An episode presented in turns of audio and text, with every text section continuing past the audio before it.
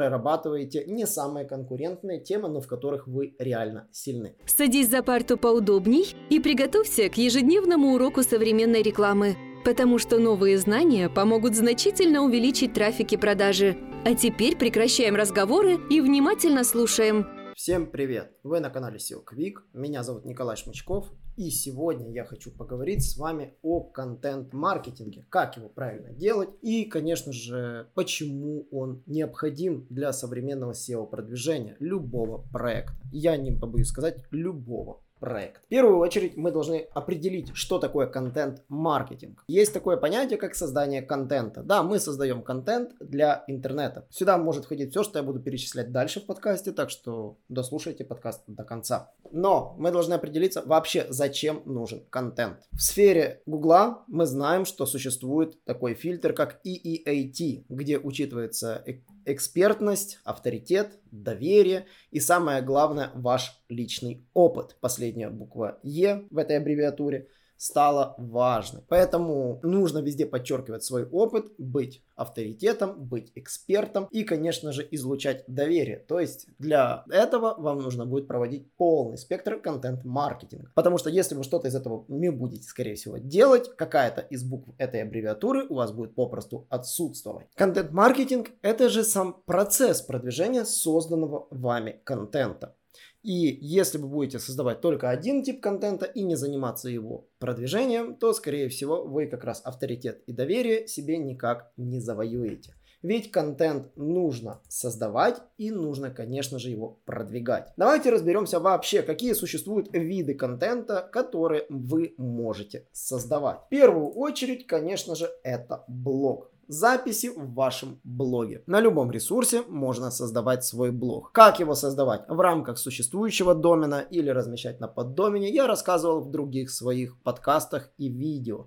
Да, я повторюсь, для интернет-магазинов я все же рекомендую блог создавать на поддомене и на нем развивать непосредственно все статейные ресурсы. Вообще все, что вы будете делать контентное, развивать в таком случае на поддомене. И поехали по поводу сообщений блога. Это то, что в блоге вы можете обучить вашу аудиторию и параллельно продать то, что вы делаете в этом процессе. Например, вы можете писать блог-посты, посвященные, вот если брать по нам, стратегиям продвижения. И, конечно же, везде хвастаться своими кейсами, своими успешными действиями, которыми вам удалось проявить себя, где вы получили результаты, где у вас классные кейсы, классные показатели, и эта стратегия дала свой успех. И чем лучше вы опишете свою стратегию, чем она будет менее узкая и больше цеплять широкий спектр ваших клиентов, тем лучше этот материал. И, конечно же, в блоге можно использовать всевозможные трюки для того, чтобы ловить лиды с этих статей непосредственно себе. Здесь нужно уделять внимание стилю изложения, изложения этой статьи, показу большего материала, грамотности изложения, не размазывать статью на огромную простыню, стараться фокусироваться на важном и, конечно же, детализировать многие факты. Поэтому блогу я отношусь действительно как к очень сильному инструменту. Многие статьи, которые написаны у меня в блоге, это кейсы, это не просто копирайт какой-то. И к блогу я бы не подпускал копирайтеров, которые пишут просто текст. Я бы подпускал действительно экспертов, либо самих же владельцев бизнеса, которые должны писать свои же статьи. Вам не нужно писать огромное количество статей. Вы можете сфокусироваться только на тех, в которых вы сильны, в которых у вас есть что рассказать. В этом плане составление контент-плана для блога строится по принципу изначально вы направляете направление, ресерчите ключевые слова, смотрите какие темы конкурентные, какие популярны и прорабатываете не самые конкурентные темы, но в которых вы реально сильны. Вам не нужно, напоминаю, создавать 50-100 постов. Их может быть 20, но 20 сильных постов в вашем блоге. Второй момент, э, что можно сделать, какой вид контента, это видео. Видео я действительно выделяю как ключевым вторым трамплином для продвижения сайта. После создания статьи можно смело записывать видео. Все, что не помещается нормально в статью, и нужно действительно показать пошагово какие-то инструкции, какие-то элементы, которые в скриншотом и просто растянут статью, сделать ее огромной, можно сформировать в видеоматериал. К видеоматериалам нужно относиться тоже очень лаконично и стараться структурировать информацию. Про запись видео у меня есть шикарная статья по продвижению видео в YouTube. Советую зайти и посмотреть. Я там постарался эти все элементы расписать. В YouTube действительно самый оптимальный вариант для продвижения это стараться занимать высокие позиции в YouTube. В YouTube другой уровень конкуренции, другой метод ранжирования в отличие от поиска. И если со статьей у вас будут проблемы для ее продвижения, вам нужно будет вылавливать низкоконкурентные слова, э, прорабатывать эти темы и целиться в статьи, которые вы сможете быстро продвинуть в топ, то с YouTube все гораздо проще. Там нарабатывается за счет свежести, хорошего CTR ваших э, видеопостов, э, видеороликов, которые вы сняли, и самое главное, взаимодействие с аудиторией. Ролики не должны быть скучными, это убивает сразу любой формат контента. Скучный видеоролик никто не смотрит и не будет даже обращать на него внимание. Поэтому к YouTube подходите с выбора изначально стилистики вашего YouTube канала. Что вы будете рассказывать и как. Как вы будете излагать, что вы будете показывать, в каком порядке, какие слова будете подбирать. Где ваша словесная форма будет выглядеть так. На ломаном языке очень плохо вести видео. Они не работают, плохо работают. Но если вы будете, выработаете свой стиль, и он будет привлекательным для вашей аудитории, понятным, простым, интересным, люди будут обязательно вас смотреть и слушать. С YouTube реально все проще, потому что YouTube интегрируется в статьи. Он дополняет ваше созданное небольшое количество материалов. То есть для продвижения вам нужно ну, штук 7-10 статей в блоге, и по ним нужно снимать видео. Если вам подобрали темы для статей, Напишите классную статью, которая будет сильно, и сразу готовьтесь снимать по ней видео. Прямо по, по сценарию. Просто пишите сценарий и делайте видеоролики. После того, как вы сформировали, проработали себе блог на 9 постов, условно говоря, 9 или там 15 сняли роликов, которые дополняют эти все посты материалом, вы можете переходить к следующему формату контента. Это подкасты. Да, вы слушаете сейчас этот подкаст, и мы подкасты запустили не сразу. Подкастинг – это способ освежить ваши материалы в разговорной форме. Все, что можно написать текстом, не обязательно иллюстрировать, можно рассказать. Ведь люди слушают подкасты, где угодно, во время тренировок, во время выгула своей собаки, просто в свободное время, когда пьют чай, кофе с утра, они могут послушать ваш подкаст. На что нужно обращать внимание в подкастах? Никто не любит слишком долгие подкасты. Старайтесь вести их э, лаконично. Во-вторых, в подкастах, если вы приглашаете к себе гостей, сформируйте список вопросов. Подкасты можно вести самостоятельно, так и вместе с гостями. Если с гостями, подготовьте список вопросов, которые вы будете раскрывать.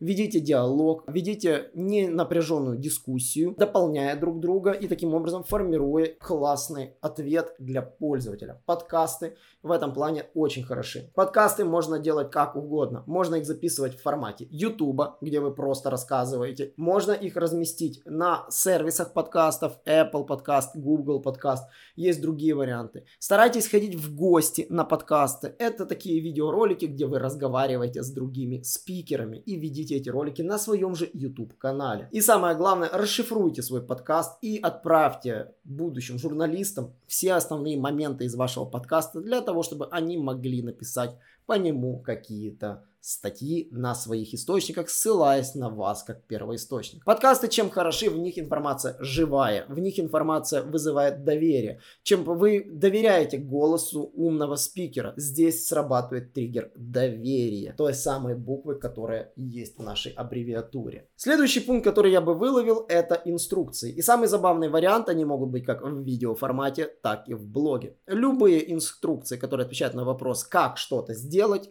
простенькие, коротенькие, несложные. Это самый must-have для продвижения вашего ресурса. Их обычно выделяют отдельно от стандартного блога, располагают просто в раздел так называемой инструкции. И в этих инструкциях расписывают все, что может заинтересовать вашу целевую аудиторию. По поводу сбора этих инструкций не так-то важна их конкуренция. Их нужно просто качественно писать.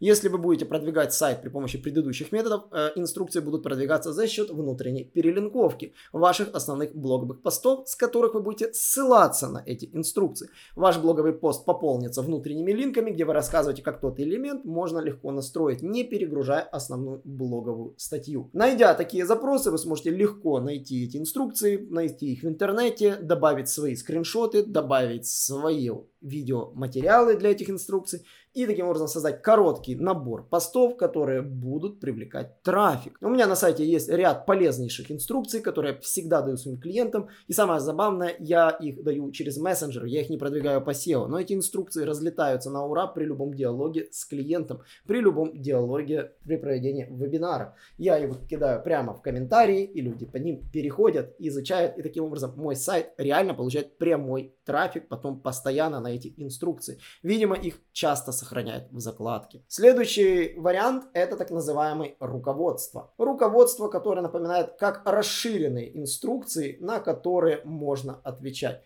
Руководство это что-то вроде маленьких таких энциклопедий. В отличие от блога, они отвечают на вопрос, что это такое.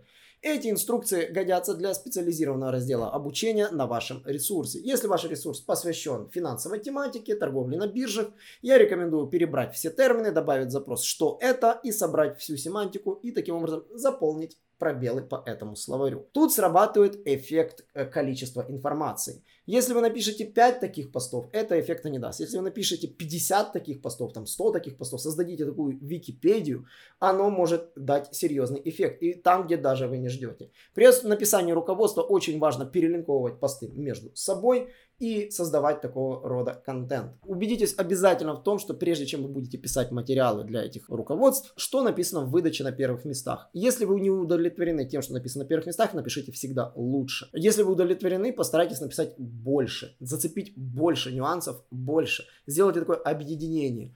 И, конечно же, напоминаю, что все эти материалы можно снабдить теми же YouTube роликами и теми же подкастами. Например, самые популярные вопросы собрать как раз к этой теме словаря, которого вы соберете для бизнеса. Следующий вариант, на что можно обратить внимание при создании контентов, это контент, так называемые информационные бюллетени. В чем прелесть этих э, бюллетеней? Здесь можно сделать подборки ресурсов, которые публикуются на вашем блоге и других источников.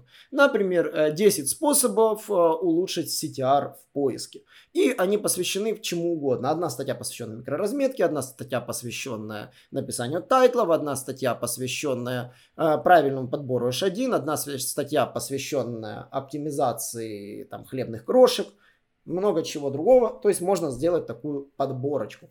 И эти Бюллетени можно распространять как угодно. Для их распространения можно использовать мессенджеры, в частности Telegram, можно использовать e-mail, можно использовать соцсети. Следующий тип контента, который вы можете создавать, это списки. Самые простые списки. Списки делаются очень просто. Вы делаете подборки материалов, э, подборки пунктов, как, что делать, в каком порядке. Чем-то напоминает э, там список лучших книг, список лучших ресурсов, э, списки чем хороши, тем, что вы лишний раз своей аудитории напоминаете, что вы эксперт. И такие списки, даже если содержат э, ссылки на внешние источники, наоборот, вас поощряют, если вы ссылаетесь на авторитетные источники. Когда вы пройдете все эти этапы, вы можете перейти к такому типу контента, как электронные книги. Что попадает в раздел электронных книг? Все, что становится гораздо больше, чем набор статей блоге, посвященных одной тематике. Ведь по факту вы можете собрать все свои статьи блога, структурировать их и выдать в виде электронной книги. Электронную книгу можно распространять в формате EPUB, PDF, FB2 и, конечно же, электронные книги нужны для сбора чего? E-mail. Люди, которые получают книги, э, обычно регистрируют e-mail на вашем сайте и получают таким образом книги. А с e-mail вы уже знаете, можно работать самыми разными способами. Я советую почитать мою статью, посвященную e-mail маркетингу, где я уделяю этому внимание. В любой момент ваша электронная книга может действительно иметь серьезный потенциал. Если вы видите, что она активно скачивается, можно сделать физическую книгу. И физическую книгу, конечно же, лучше продавать даже параллельно с электронными. Причина простая. Вы можете выставить реально ее практически там по себестоимости или там с какой-то прибылью э, и продавать ее среди проводя специальные вебинары, проводя курсы, рекламируя эту книгу. И эта книга будет действительно с авторитетом, потому что все будут знать, что вы до этого прошли очень долгий путь и начали создавать свои книги, посвященные этой тематике. Стоит вам стать автором физической книги, э, рейтинг ваш как автора и ну, автора, который публикует контент на каком-то конкретном сайте в глазах поисковика, серьезно возрастает. Перейдем дальше. Что еще можно сделать? Например, можно создавать э, так называемые чек-листы. Чек-листы, по которым можно делать какие-то пункты. Чем-то напоминает инструкцию, но отличается тем, что она напоминает реальный просто чек-лист. То есть, если инструкция говорит, как сделать что-то одно, чек-лист это набор маленьких инструкций, которые нужно сделать в определенном порядке. Например, чек-лист технического аудита. Чек-лист там ТЗ копирайтеру. И вы можете создавать такого рода чек-листы. Они будут отличаться тем, что их обычно формат выглядит как такой. Можно сделать их в интерактивном формате, где пользователь может ставить галочки, если он что-то сделал. Можно их просто писать в виде списка. Любой вариант максимально будет полезен вашей аудитории. Я видел интерактивные чек-листы, это действительно интересно. Можно на email потом отправлять себе результаты, что вы сделали, то есть по чек-листу. И таким образом э, владелец получает e-mail, а я получаю себе удобно сделанный чек-лист по какой-то конкретной задаче. Там я, допустим, создаю проект, подгружаю чек-лист, и чек-лист мне позволяет сразу там все сделать. То есть есть такой вариант тоже работы. Я ранее с одним из SEO-сервисов так работал. Самый оптимальный вариант еще, что можно сделать, это шаблоны. В любом бизнесе есть шаблоны. Шаблоны документов, шаблоны э, программных кодов, там все что угодно. Вы можете любые шаблоны просто придумать. И в чем прелесть этих всех шаблонов? Э, их скачивают. Как э, заработать на этом? Превращайте ваши шаблоны, бесплатные шаблоны, которые лежат, лежат на вашем сайте, просто скачиваемые, там, если человек указывает e-mail, они отправляются ему на почту. Он указал e-mail, пожалуйста, шаблон улетел. Он указал e-mail, шаблон улетел. Все. Очень просто. Вы собираете базу e-mail, которая показывает вам заинтересованную аудиторию, и вы уже с ними работаете. Старайтесь делать шаблоны на те документы, которые реально используют ваши клиенты. Какие-то брифы, какие-то технические задания, все что угодно. То есть это если в нашей сфере. В вашей сфере, я думаю, вы сами подумаете, какие шаблоны интересуют вашу клиентуру. Не вас как сотрудников, а клиентов ваших. Какие документы им нужны в первую очередь. Ну и шаблоны, конечно же, никогда не создавайте то, что точно не нужно. Смотрите, какие шаблоны реально лю- люди ищут. Поэтому здесь нужно делать research ключевых слов и, конечно же, уделять этому внимание. Ну, какие еще, я бы сказал, хорошие виды контента, которые мы точно использовали и они действительно помогают для продвижения, это, ну, наверное, инфографика. Зачем она нужна? Инфографика это способ изобразить любые цифровые данные в виде простой, понятной иллюстрации. Причина наша в том, что наш мозг плохо воспринимает цифры. Вот что такое там 10 световых лет и расстояние от Земли до Солнца, к примеру, да? Как понять, насколько это расстояние соотносится? Вот инфографики позволяют визуально вам отобразить эту разницу. Инфографики отлично оперируют с визуальной частью мозга и позволяют простые цифры понять под другим углом и графики, инфографики, диаграммы, визуальное оформление любых статистики на вашем блоге, на ваших материалах – это сильный ключ для того, чтобы ваш контент был популярен. Инфографики даже можно делать из ваших же чек-листов. Все, что я перечислил, можно делать в инфографике. Инфографики отлично улетают в соцсети. Есть целая соцсеть Pinterest, которая просто забита инфографиками, где люди реально переходят с этой соцсети на сайт. Поэтому весь контент, который создается на ресурсе, если он содержит статические данные, а он должен содержать, потому что вы же пишете статьи не просто так, а он должен содержать статистические данные, то весь этот контент э, вы снабжаете инфографикой. Да, нужно потратиться на дизайнера, чтобы он все это сделал, можно их рисовать в канве, как угодно, но инфографику нужно делать. Какой еще контент я бы советовал создавать любому бизнесу? Наверное, это инструменты. Весь интернет это инструменты. Вот весь интернет это инструменты. В прошлом подкасте я даже говорил, что это вообще must-have для продвижения, потому что они привлекательны для ссылок. Любые инструменты полезны, люди их сохраняют, добавляют в избранное, пользуются ними, просто вбивая уже потом в поиске в хроме, видят его URL, сразу переходят на него мы создали достаточно инструментов на своем сайте. Они до сих пор являются львиной долей нашего трафика, а не блог, как ни странно. Именно инструменты. И сочетание инструментов с блогом, с контентом, который мы создали, где мы пиарили эти инструменты, э, везде делали акценты на то, что это можно сделать при помощи этого инструмента. Любое действие можно сделать при помощи инструмента. Мы за счет этого получили хорошую долю трафика. Наши инструменты цитировались другими блогерами, другими SEOшниками. Э, весь Рунет, все украинские блогеры и до, до войны. Российские блогеры активно цитировали наши инструменты. В этом помогал гостевой постинг. Советую послушать прошлый подкаст, где я рассказывал про методы продвижения. И инструменты – это тот контент, я считаю, который нужно создавать, уже задумывать на старте и создавать чуть позже, когда вы свой сайт приведете в чувство. Инструменты – это сильный boost вашему сайту.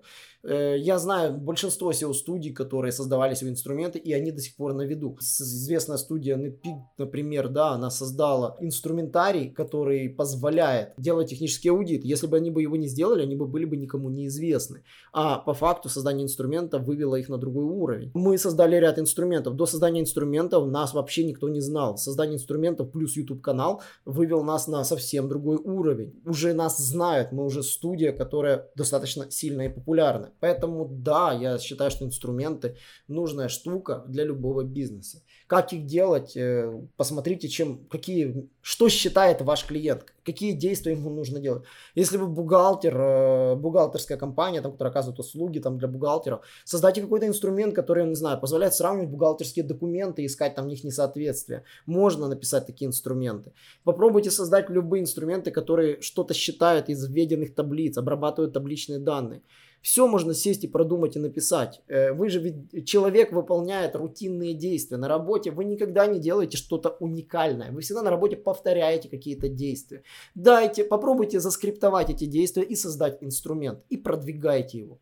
И это действительно потом поможет вам продвижать, потому что вам реально будет проще создать контент вокруг этих инструментов. Как только вы наберетесь достаточно опыта, наберетесь э, контента, у вас будет развит ваш YouTube канал, ваш блог, вы создадите себе тулы, возможно, создадите парочку электронных книг, а, создадите себе на сайте контент-словаря, там, то все, что я перечислил.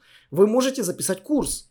Вы можете сразу же создавать смело курс. Почему не он идет на первом пункте? Курс нельзя создавать, если вы никто. Вам трудно будет продавать свой курс, если вы никто. Докажите, что вы в интернете сильны, что у вас есть э, действительно сильная база, у вас огромное количество созданного контента вами, то создавайте курс, соберите все важные материалы, которые, возможно, не вошли во все материалы вашего блога, либо там соберите только самые выжимки, самых полезных и сформируйте план по вашему курсу.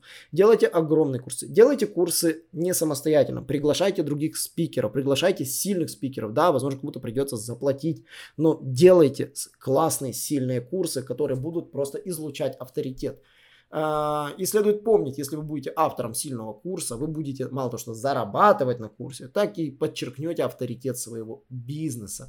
Наличие авторского курса очень сильно повышает вас в глазах кого угодно, ваших клиентов и даже поисковых систем. Но нельзя не обойти стороной такой формат, как тематические исследования. Тематические исследования – это это тот тип блога, который вы ведете, посвященный какой-то теме, где автором являетесь только вы. Например, вы работали очень много с медицинской тематикой, продвигали медицинские сайты, у вас есть определенная статистика, определенные трюки, которых вы добились, и это уже не просто выходит за пределы стратегии продвижения, у вас есть определенные исследования, которые вы делали, когда делали маркетинговые исследования конкурентов, когда делали исследования поведения пользователей, вы можете этими данными поделиться собрать, например, э, как ведут себя пользователи на медицинских сайтах, какая их методика поведения, как они взаимодействуют с контентом, когда они э, звонят, когда клиенты, когда они записываются на заявку, в каких случаях, какие гендерные, возрастные там сегменты, эти все данные есть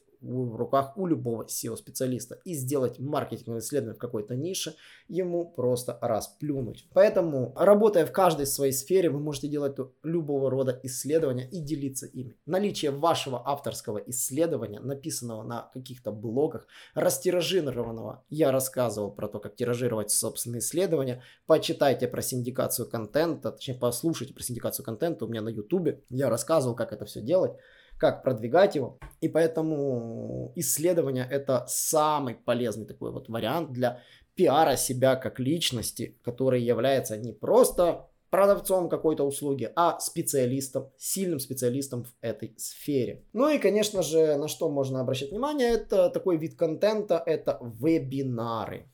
Вебинары – это что-то вроде записей совместных подкастов, э, но которые проводятся в формате курса, урока, презентации ваших исследований. То есть, по факту, это что-то вроде записанного ролика, точнее, не записанного ролика, ролика проведенного в прямом эфире, где идет что? взаимодействие с аудиторией. Как только вы доросли до этих этапов, вы можете спокойно проводить вебинары и рассказывать про То, что вы делаете. Ваши исследования, написанные гайды, написанные статьи, ваши стратегии. Самое смешное, вы, наверное, подумаете, это сколько нужно разного контента создать. А я вам скажу, нет, вам не нужно много контента.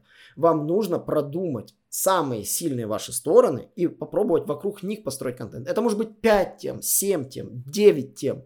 Но вокруг них это все можно создать. Все, что я перечислил, можно создать, основываясь просто на 9 темах, в которых вы сильны. Не берите там, где вы слабы. Не пробуйте соваться туда, где вы слабые. Берите там, где вы сильны и создавайте все вокруг этого. Э, я знал одного спикера, который просто рассказывал про оптимизацию мобильных приложений. Он только ходил и рассказывал про... У него были статьи, у него было все что угодно. Э, он не был никем, но он, благодаря тому, что везде ходил с одной и той же темой, он стал известен. Он стал специалистом по продвижению мобильных приложений. Оптимизации SEO мобильных приложений которые в магазинах надо продвигать, там App Store и Google Play. И он специализировался исключительно на SEO. Он провел ну, действительно масштабные исследования по этой теме и ходил просто с одной и той же темой, с разными нюансами, вариациями, выступал на разных вебинарах, написал несколько статей, как гостевых, так и на своем личном блоге, и даже записал, по-моему, пару подкастов. А, и вот это феномен, когда человек просто благодаря своему, своей стратегии контент-маркетинга смог добиться результатов. Поэтому да, можно э, брать небольшой пул тем и с этим небольшим пулом тем гулять по спикерам других, приглашать других спикеров. А, ну, лучше ходить в гости. Если у вас мало тем, ходить вначале в гости. Когда у вас тем станет много, вы будете приглашать чаще в гости к себе других. Такое будет, как и мы делаем сейчас на своем варианте. По поводу других видов контента, на которые еще бы я обратил внимание, это интервью. Стоит вам стать известным спикером, вы можете брать интервью у других. Это что-то вроде вебинара, но только отличается тем, что вы берете список вопросов, э, и точнее оно похоже и на подкаст, и на вебинар, но оно выглядит в формате интервью. Особенность интервью заключается в том, что интервью делается профессионально в прямом таком эфире, где, точнее записывается как будто в прямом эфире, потом, если надо, оно монтируется. А, ну, конечно, оно делается в записи, монтируется, а потом его текстовая часть интервью гуляет по интернету в виде публикаций, которые вы распространяете через э, других э, журналистов, пишете им, вот мы провели интервью, вот мы провели интервью, вот мы провели интервью. И вот так вот распространяете. Как распространять, напоминаю, есть техника аутрича, когда вы знакомитесь, э, завязываете отношения с изданиями, и за счет этого потом вы просто всем распространяете, говорите, вот у нас вышел материал, вот у нас, вот может, я буду рад, если вы нас разместите. Конечно же, самый оптимальный вариант э, я перечислил. Я еще говорю, что можно цепляться за такой вид контента, который создают пользователи, пользователи и мемы, да, это тоже форматы контента, которыми можно заниматься на сегодняшний день. Но я бы обратил внимание, что все-таки вы уже на эти типы контента влиять так сильно не будете. Но мемы в вашей сфере бизнеса могут развлечь вашу аудиторию, которая, может, заскучала от вашего сухого формата. И это будет очень полезно. Поэтому, если мы перейдем ко второй части нашего разговора это по поводу создания контента и его метода продвижения. Сам процесс создания контента на самом деле очень простой. Э, вы должны четко прописать тезисы, про что вы будете создавать контент, получить фидбэк от своих коллег, если там коллеги вам действительно помогают в создании контента, а, отредактировать его, потом, собственно, написать его, сделать записи, провести дизайн контента, точно так же получить фидбэк от коллег, чтобы они проверили его на Качество, например, мой дизайнер часто мне говорит, что я говорю очень много слов паразитов, ему приходится много удалять таких слов. И здесь я, кстати, в подкасте я прошу ничего не удалять, так что вы слушаете меня как есть. И здесь э, вы тоже проводите такую редактуру, у меня вычитывает статьи редактор, дизайнер, э, второй дизайнер помогает проверять работу первого. Э, и самое главное, там, э, графический дизайн я проверяю лично, смотрю, насколько он соответствует материалу. Вот. И затем уже идет публикация. Перед публикацией вы проверяете материал, как он выглядит уже будучи залитым на тот же YouTube, на тот же подкаст, на тот же э, блог. Э, смотрите, как он будет выглядеть, и потом его публикуете. Созданный контент вы сделали. Теперь нужно его продвигать. Давайте вернемся по поводу методов продвижения. Ведь контента я перечислил огромное количество, а продвигать-то его нужно и продвигать его на самом деле э, довольно-таки непросто. Блоговые статьи, например, продвигать сложнее всего, ведь сложно поделиться блогом просто так. В рекламу вы его не кинете. Здесь помогают соцсети. Как только написанный блог, можно его опубликовать в соцсетях и попиарить, допустим, в том же Фейсбуке, как я говорил всегда, за стоимость чашечки кофе. А, второй вариант, конечно же, поработать с э, e-mail и поработать э, с тем, что ваши блоговые посты можно публиковать в мессенджерах, в ваших телеграм-каналах и тому подобных мессенджерах.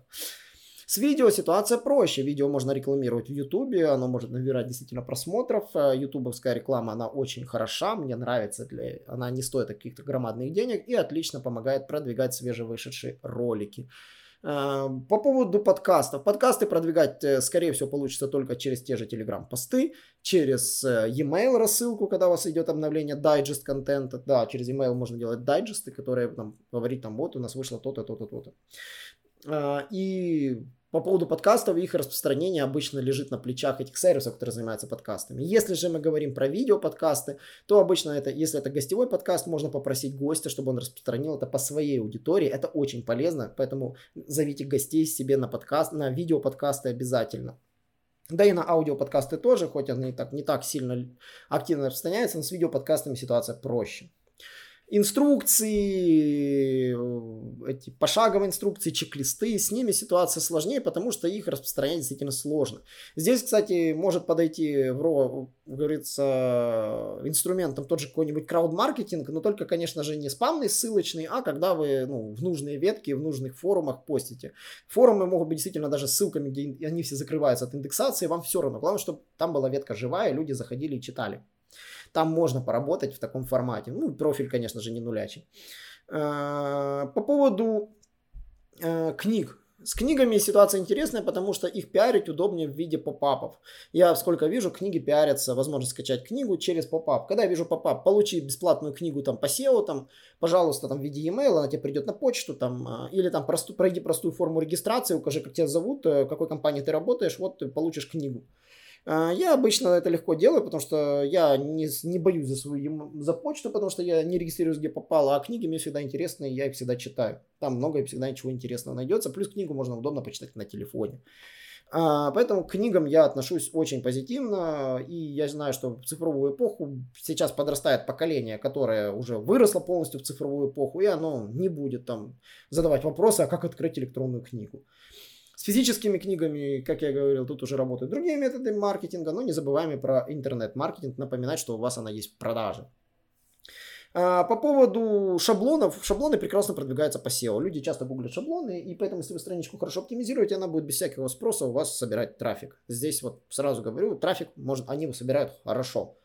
Вот, там шаблон перевода там паспорта, шаблон перевода там какого-то документа, то есть там они, пожалуйста, слетают на ура. То есть э, шаблоны на любые документы, там как шаблон на заявление, там все что угодно. Юридическая тематика по шаблонам просто живет на них и собирает на них имейлы и трафик.